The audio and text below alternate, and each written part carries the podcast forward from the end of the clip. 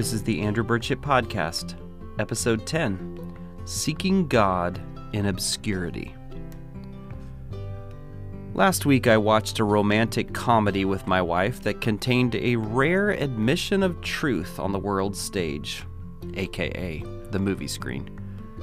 Jennifer Lopez and Owen Wilson are oddly paired as a math teacher and a superstar diva in this movie. They find themselves impossibly matched up in a very strange circumstance, and it was predictable all the ways that you want a romantic comedy to be. But I couldn't help but notice part of the message that was coming through, and that was this obscurity is something good. Even when you are at the height of fame and fortune, you will long for some anonymity. You will seek real, not digital relationships, marked by honesty where people talk face to face. This stood out to me because we focused last Sunday on adopting the posture of obscurity in which Jesus walked. Obscurity can be defined as being unknown, inconspicuous, and unimportant to the world. While that's true, a biblical understanding of obscurity also includes being seen, known, and loved by God.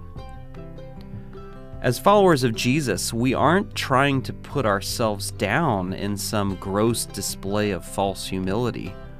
Our aim is to be more focused on pleasing God and living from the place of His unconditional love as His sons and daughters. Obscurity in a Christian context means not running after the applause of this world, but instead being content to stay out of the 24 hour news cycle. We don't choose obscurity in a desire to limit God doing great things in us or through us. We just choose to live to serve God without trying to grab the headlines and to get applause. So, greatness and obscurity aren't mutually exclusive. Jesus proved that both greatness and obscurity can be part of the journey, can be part of our journey. He walked through this life on earth in such a way that he wasn't seeking attention from others. In fact, when the people grabbed at him and tried to make him their king, he slipped away into the crowd in John 6. He asked his disciples not to tell others that he was the Messiah in Mark 8. Jesus moved away from the world's spotlight while confidently knowing fully that he was God's loved Son. God's plan for the Messiah, Jesus, was always going to be an organic flight under the radar. Even the prophecy in Isaiah 53, verse 2, tells us that Jesus would have, quote, no beauty or majesty that attracted us to him, nothing in his appearance that we should desire him. Jesus' plan was never to be a political leader or a superstar in the first century. His calling was to defeat the works of the devil, to preach the good news of the kingdom, to heal the sick, to raise the dead, and to live a life that we could imitate. I see a pattern in the beginning of Jesus' ministry where he receives a revelation about his identity. He moves into a season of obscurity and then moves into his ministry and an empowered reflection of the kingdom. So Jesus' identity is articulated by God at his baptism as God's beloved Son, the one in whom he's well pleased. And this happens even before Jesus does anything to earn or deserve God's love in Matthew 3. Then, immediately after that, the Holy Spirit leads Jesus into the wilderness where he fasts and he spends time with his heavenly Father in obscurity, where his identity is seared deep into his soul as he's strengthened in that lonely place, in that desert place and that prepares him for what's next, which is in Matthew 4. Jesus has the strength then to stand up when he's tempted by the devil and has the clarity about who he is, what his identity is, and the Holy Spirit power then to move out into ministry The flow of revelation of our identity to a place of obscurity to empowerment for ministry is what I long to experience myself. As Jesus followers, He is constantly speaking to us and building our true identity within us. When lies are uncovered in our hearts about who we truly are, God brings truth by the Holy Spirit to our mind and heart. These are important breakthrough moments. Now, obscurity is the posture that is found in slowing, in the rhythm of silence and solitude and Sabbath. As we practice these spiritual disciplines and postures rich in hearing God speaking to us, our identity as a loved son or daughter of God goes deeper.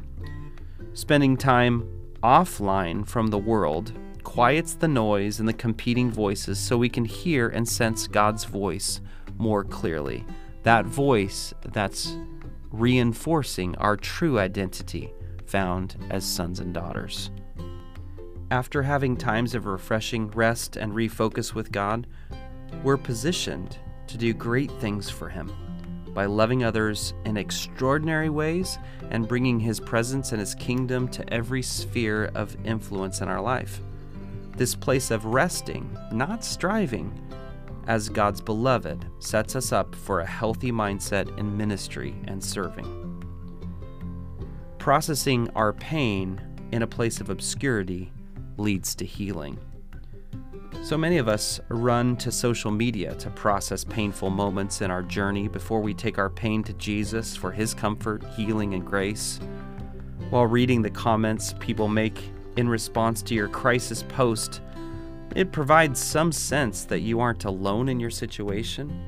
And even the noise of well wishing can drown out the voice of Jesus and those who are closest to you. I'm concerned that when we process our pain first with the digital world, we get enough comfort to stuff the pain back down and not actually grieve our loss and to process it in a healthy way. Suppressed grief is like standing on a beach ball in the pool. At some point, it's going to come up to the surface, hit you in the face. You just can't predict when that's going to happen.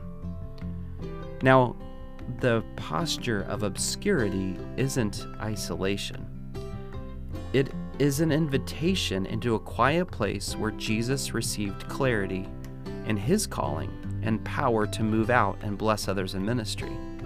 Silent moments are clear space for God to meet us and prepare us to do His will. There are times with God where we'll be really strengthened. Walking in this posture of obscurity also leads us to a weekly rhythm of spending one hour with one friend talking about the real issues of our life. Some have said that an honest conversation with a close friend when you're struggling can be just as powerful and helpful as a counseling appointment. So, who can you begin to chat with this week?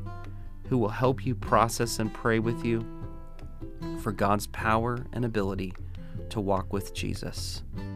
This week, I encourage you and challenge you to consider this posture of obscurity.